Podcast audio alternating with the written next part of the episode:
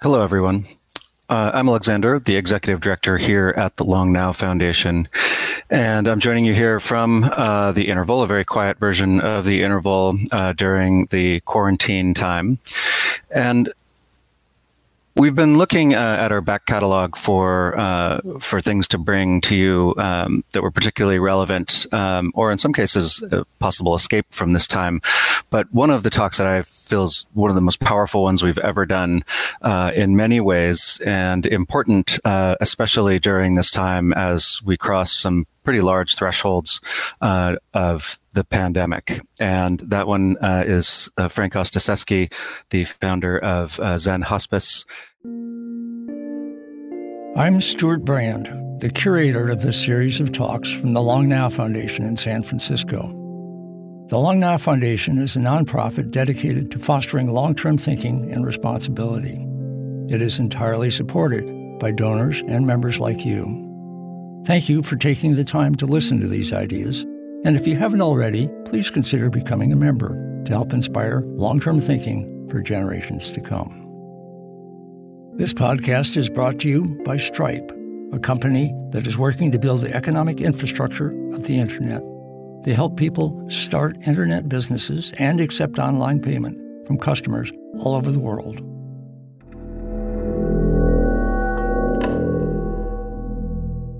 Uh, Frank, it's so good to see you, uh, even if uh, not in person.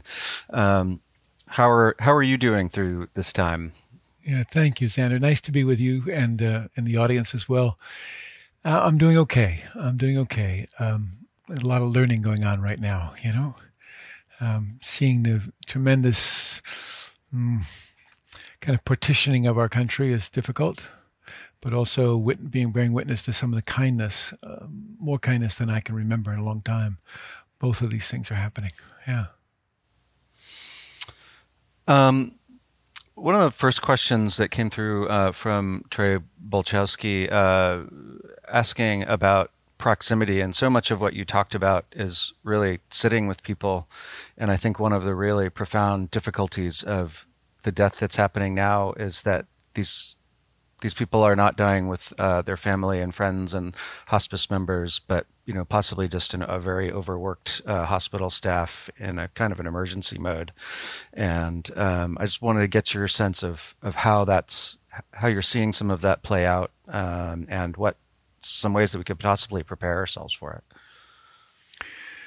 Well, of course, it's it's an impossible situation that we find ourselves in, and um, you know, I, I I have a lot of confidence in people's good hearts, actually, um, both in the people who are going through the dying process, their family, even if they're at a distance, and also the caregivers and clinicians that are caring for them, even if they are in overworked and in emergency mode, as you say. Um, dying gets our attention. And I find that what's happening now is that even in these really difficult circumstances, the friends of mine are on the front lines, they're stopping they're stopping to be with people who are dying, and um, uh, they might not have they might not have done that before, but because there's so much dying happening now, it's really getting their attention. They're stopping. We got to get it that you know those folks on the front lines. I, am not so big on the word hero. I, I, think heroes get us in trouble, but I think that um, there's really good hearts there. You know, you know, uh, Xander, I, I had a stroke uh, last July. Then I had a series of strokes after that. One of them I was with Stewart and Ryan actually and having lunch, and then I went to the I had a stroke and went to the hospital. And when I got to the hospital, there was a nurse in the ER, and he was incredibly kind to me. And I, I it got my attention. I said to him, I said, "How did you get so kind working in ER? Usually you guys are cowboys." And he said, "Oh, I had a good teacher." and he began to describe a mentor that he had. And the mentor um, told him how to be with people at the end of life, how to slow down, how to um, listen more than talk. And uh, as he was talking about this mentor, I leaned over to Vanda, my wife, and I said, He's talking about Scott. And Scott was one of my students. And so Vanda said to him, Oh, you're caring for your mentor's mentor now. And the nurse began to cry. And, it, you know, there was just this whole human being there. it was ordinary in a certain way, you know. And I think there's lots of people like him um, that are with folks at this time of dying. And yeah, of course, it's difficult. People are dying on ventilators and isolated, alone, away from family. But remember, many of the people who died with us at Zen Hospice didn't have family either. They had us. Yeah. Um, we, we've spoken a little bit about normalization of death, and I think there's some kinds that are maybe more helpful than others. Um, I wondered if you could expand on that a little bit. Well, as as I said in the talk, I think it's you know death is in a way ordinary. It's normal. It's going to happen to all of us, and so in that way, it's really good to normalize it. But I think there's a challenge now about normalizing the experience that we're in the midst of. I don't think this is so helpful to normalize this. I think it can lead to a kind of moral apathy. Uh, we can get overwhelmed by statistics and numbers and, um, and forget about the individuals, the people that are going through this process. So um, I, I don't want to, I want to stay sensitized to this suffering. I don't want it to just become the next thing, the, nor- the new normal. Um, that lacks a great deal of imagination to me. Yeah. Uh, that's interesting. So, normalizing of death itself um, is one thing, but um, normalizing the suffering is kind of another thing. Um, yeah, I mean, I think we have to understand this is an unusual circumstance, and there are lots of conditions that are leading to this particular circumstance besides a virus, which is rampant. And so, um, this isn't normal. This isn't normal. What docs and nurses are facing in hospitals is not normal and um, and I, we have to be careful that we don't become apathetic when we again when we're struck by these enormous figures of 100,000 people dying in our country alone. Um, yeah. So we need to be careful there, I think. But yes, death is part of experience. As I say, you know, it's uh, life without death is only half a life. yeah. Um, I mean, and furthering on that thought, I think you know your the first invitation that you had, "Don't wait," I think seems to have particular resonance now. You know, we've learned not to wait too late to go into quarantine. We've also learned, you know, as you mentioned, don't tell your loved ones that you love them too late. Um, but is there is there more on this on don't wait that is you think is relevant during this time? Yeah, I think one of the things that we should be thinking about at this moment is having those honest conversations with our family and friends, uh, creating an advance directive which really spells out quite specifically what you want and what you don't want. You know, there are choice points now when we go to a hospital. Do we go to the hospital? When we get there, do we go into an ICU? When we go to an ICU, do we choose to be ventilated? These are all really difficult decisions that we have to think through in advance because our family member won't be with us in uh, at that moment likely they might be on a phone. So write it down and tape it to your chest if you go to the hospital. Yeah. Yeah. Yeah. Well, Stewart Brand, you know, the founder of this series, uh, has been very public about uh, his directives, um, and I think they've surprised a lot of people, and and I think in a good way to um, internalize some of these choices when when you can. Um, that's been, I think, very helpful for a lot of us. Yeah, he and I have been having that conversation, and it's you know we talked about in the beginning. Remember, we were it was ventilators all the time, always talking about ventilators. Well, the reality is that you know we know that the um, mortality rates for those on ventilators are very is very high, and um, people need to be able to make informed decisions about that. They need to know what the survival rates are particularly if they have comorbidities or they're of a certain age. Yeah. So let's think these through in advance and talk to our healthcare clinicians as well about it. Yeah. Um, John Grinnell, uh, watching, um, asked, you know, how do we turn towards suffering when we're so biologically programmed to avoid suffering? Um, it's a, it's, it's a little bit counterintuitive. Yeah. No, it's a good question. And to remember that we're more than our biology. You know, uh, I think that we have to understand that as human beings, we have other capacities besides our instinctual drives. Um, we have innate compassion also, and uh, we can draw on it. Um, you know, compassion isn't, normally we think about it as um, relieving suffering, taking away suffering. And that's great if we can do it, but we can't always do it. But what compassion can do is allow us to tolerate suffering, to be with it until our defenses against it fall down And then we have uh, a chance to really look and see what are the actual causes of the suffering, because it isn't always just the physical experience. It isn't just the biological experience. Our relationship to that experience is also a cause of our suffering. So we need to investigate that and see. And that's where we have some choice. Yeah. Um, and Marianne Gallagher um, asked a question I, I think um, that you probably get a lot is, you know, uh, do you have any other uh, more stories from uh, people's approach towards death, kind of like the Red Schoolhouse? Is there any, uh, is, are there convergences there, or what, what, what do you have to say about that? Well, I, I think that we have seen cross culturally there are lots of similarities in what people either imagine or see in the time of their dying process. Um, and there's lots of similarities in in those in those uh, images and experiences. I, I think that um, what often happens is that people find what is comforting to them, what is familiar to them. That may be their religious training or their cultural, you know, heritages or their family stories. You know, they might see mom, or they might see Buddha, or they might see a little red schoolhouse. Yeah. Um, and it's usually often something that comes from very early in life. You know, those memories are laid down on old tracks in the in our nervous system, and that's often what shows up for people. Yeah.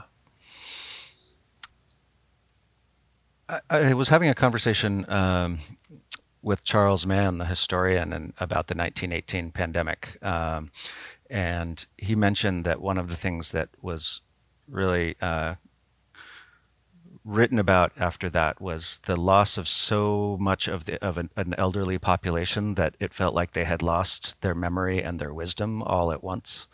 And I think you know we're seeing similar patterns here. Um, hopefully, never on the scale of that one, but um, I wonder if you have any thoughts on um, on losing so much of this memory and and wisdom. Yeah, I mean, you know, in the, in our culture, the west in the West, we tend not to honor our elders in quite the same way we do in other cultures. Um, now we're being maybe and, until we've lost what they have to offer us. Um, also, people get old without becoming elders, right? Um, I, I think one of the things that we have to look at, uh, you know, I I cut my teeth on the AIDS epidemic, and you know, we now have millions, millions and millions and millions of people uh, that have died of HIV and AIDS.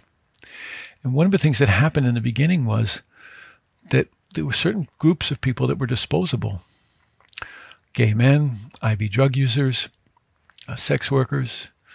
They were not considered valuable. And I think we have to look and see are we having that idea about our elders now?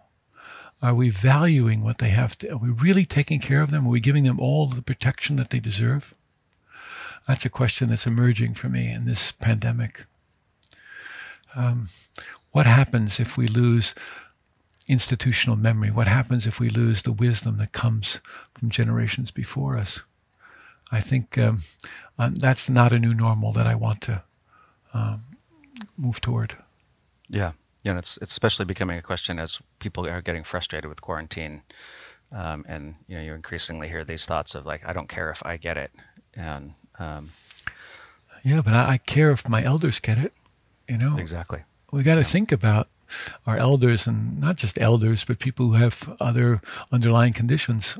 Um, this is just mutual respect, actually. It's not a political question. It's a question of heart, actually at least in my mind. Yeah. Indeed. Uh, and that's a, a, good transition to uh, Stephen Hubbard's question uh, came in. Um, what can we do to encourage society's leaders to speak openly and honestly about death? Have you had any luck in this space? Depends on the leaders. Uh, I mean, of course, I've been speaking about this a lot since the beginning of the pandemic uh, with anybody who will listen. And I think it's important to recognize that there are good leaders. There are smart people out there. I mean, and there are people who are lacking in empathy. Um, you know, I, I would point to Fauci, who did some good work during the HIV epidemic as well. I think he's been level headed and um, a, a calm voice. And I'm glad he's in the room, even though not everybody in the room listens to him. Um, I'm not so much for shaming people and um, and only reacting with anger. I'm, I'm much more a person who likes to move from being a good example about what's possible. And I think, uh, yes, it would be great if our leaders spoke positively about this, and we can do this. You know, we're the ones we've been waiting for. We can do this. Leaders or no leaders, we can make this choice. We can take care of each other. This is in our bones, and um, and it's now our responsibility. Yeah. Um, Mary uh, asks um, for some input for uh, caregivers. It might be that she's one of them, um, but uh, who have access to you know who, who may only have access to Zoom or some other telehealth thing at this time. Have, have you seen some experience with this um, of these last experiences really being mediated by technology now, or? Yeah, I mean it's happening. It's happening a lot, and thank God we have it. You know, I mean, isn't it remarkable, Xander, that we have this? They didn't have this in 1918.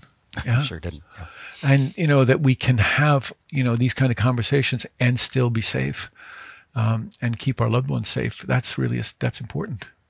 So yeah, sure, it's happening all the time. I am speaking to nurses and docs who are working in skilled nursing facilities and large medical centers. And yes, they can be very rushed. And yes, sometimes they can only give the most cursory information. But I also know nurses that have stayed on long after their shift and holding up an iPad to an elder um, so that their family can be with them. I'm happy that we have the technology to do that. And it's even translating into after death rituals, uh, funerals, and, and memorials that um, uh, people are conducting over Zoom. Uh, it's maybe less than ideal, but it's a way of marking um, this kind of loss. Yeah. Uh, Ryan Phelan, um, who's uh, watching online, um, is asking, uh, "What what does make a good elder?" well, that's a whole nother um, webinar. We'll have to come back and do that one. but you know, uh, she could turn to the guy next door. You know, he'd probably have something wise to say about this. Um, you know, I think it's somebody who's learned from their lived experience. You know, the elders that I know aren't just um, those with good theories. They've fallen down many times. You know, in Zen we have that expression, fall down seven times, get up eight. And I think that's one of the characteristics that goes with an elder. It's an elder is one who also knows her heart, you know, who understands that that mind can discern and distinguish clearly, but the heart reveals what's true. And uh, I think um, wise elders have wise hearts. And so um, these are just some of the qualities, of course, and we could name a number of others, but um, we've all had some contact with a wise elder somewhere in our life, I'm sure. Yeah. Indeed. Um, and uh, Brett Cox uh, asks, um, how would you change modern healthcare in order to approach palliative care better? What's where are the gaps that you see there? Oh boy, um, there's quite a few. Um, well, one of the things that palliative care and hospice care um, have in common is that they they emphasize comfort. They emphasize really uh, not leaving people in intractable pain. So managing pain and controlling symptoms are common to both of those uh, schools of, of medicine. Hospice care, of course, is specific to people who find themselves in the final six months of life. Palliative care doesn't necessarily have that um, limitation. Um, the other thing that happens in both those systems is everybody works as a team. And so there's no lone wolves working, no physician or nurse are working as a lone wolf. So there's a kind of balance that can be brought forward, a, an equanimity that can come forward from the team, from different perspectives. Um, those are things that I think we could benefit from in the rest of medicine. Um, well, let's let's let's just say that if we did those things, that'd be great. yeah, be nice to start yeah. somewhere. Yeah. Um, and um, I'm going to ask just, we're going to wrap up here pretty soon, um, but it's been really great to do this live. Um, uh, Tim Van Loan um, asked, uh, I thought this would be a helpful uh, closing question. Um, you know, that these invitations are really powerful and helpful, but he could also see losing them in in the distractions of life. And are there is there a way that you suggest to help keep them at heart? Well, I think um, when we let them drop into our hearts in a way, they become guideposts for us. They become orienting. They become our compass. They help us to orient so that we don't lose track of them. You know, um, I sit on my meditation cushion every day because it stabilizes me. It helps me to regulate, but it also orients me toward my day. Uh, find some simple practices which help you do that, whether it's take one of these precepts or one of these invitations or something else that orients you. I, I have a really simple practice right now that I'm doing. I go to bed at night and I lie in bed, and sometimes I'm quite scared, and sometimes because of my strokes, I have physical problems. And I put my hand on my heart and I try to remember the people who are now in pain alone at night. And I'm very bad at self compassion, but compassion emerges with just that reflection and it spills over onto me. And in the morning, I get up in the morning and, and I put my hand on my heart again and I say, okay, I choose love today. Love, what would you have me do today? And again, it stabilizes me and guides me. And it's not California woo. These are central practices in my life that I think can help orient us toward uh, living a kinder, more compassionate, wise life. Yeah keep it simple. Thank you. Um, and I guess this is a good moment uh, for me to also mention, you know, that the the, uh, the reason, or at least the uh, timing of the last talk, coincided with uh, the release of your amazing book that um, that also covers these topics. So if people do want to learn more, I would I would highly recommend it. It's been helpful in my household, um, and I I wrote down a quote during your talk that um, that I feel is important to leave on, and uh, this, and I think a very long now quote, which is that the past and the future are just stories. What is happening now is the only real experience or true experience. I can't remember exactly how you said it, but um, I think that's a really powerful and helpful quote for right now. Um, thank you, Frank. This has been really so helpful. Xander, thank you. And thank you to the Long Now for doing this. I mean, it's a big Absolutely. gift to the world. So thank you for doing this and all the other work, of course, you do all the time. Thank you. Thank you, guys. Um, thank you all for joining and uh, see you at the next event, I hope. Thank you. Bye bye. This is Stewart Brand again. If you enjoyed this talk, consider becoming a member of the Long Now Foundation. For less than the price of a book or movie, monthly membership supports this series and keeps you connected to a whole world of long term thinking. Thank you for listening.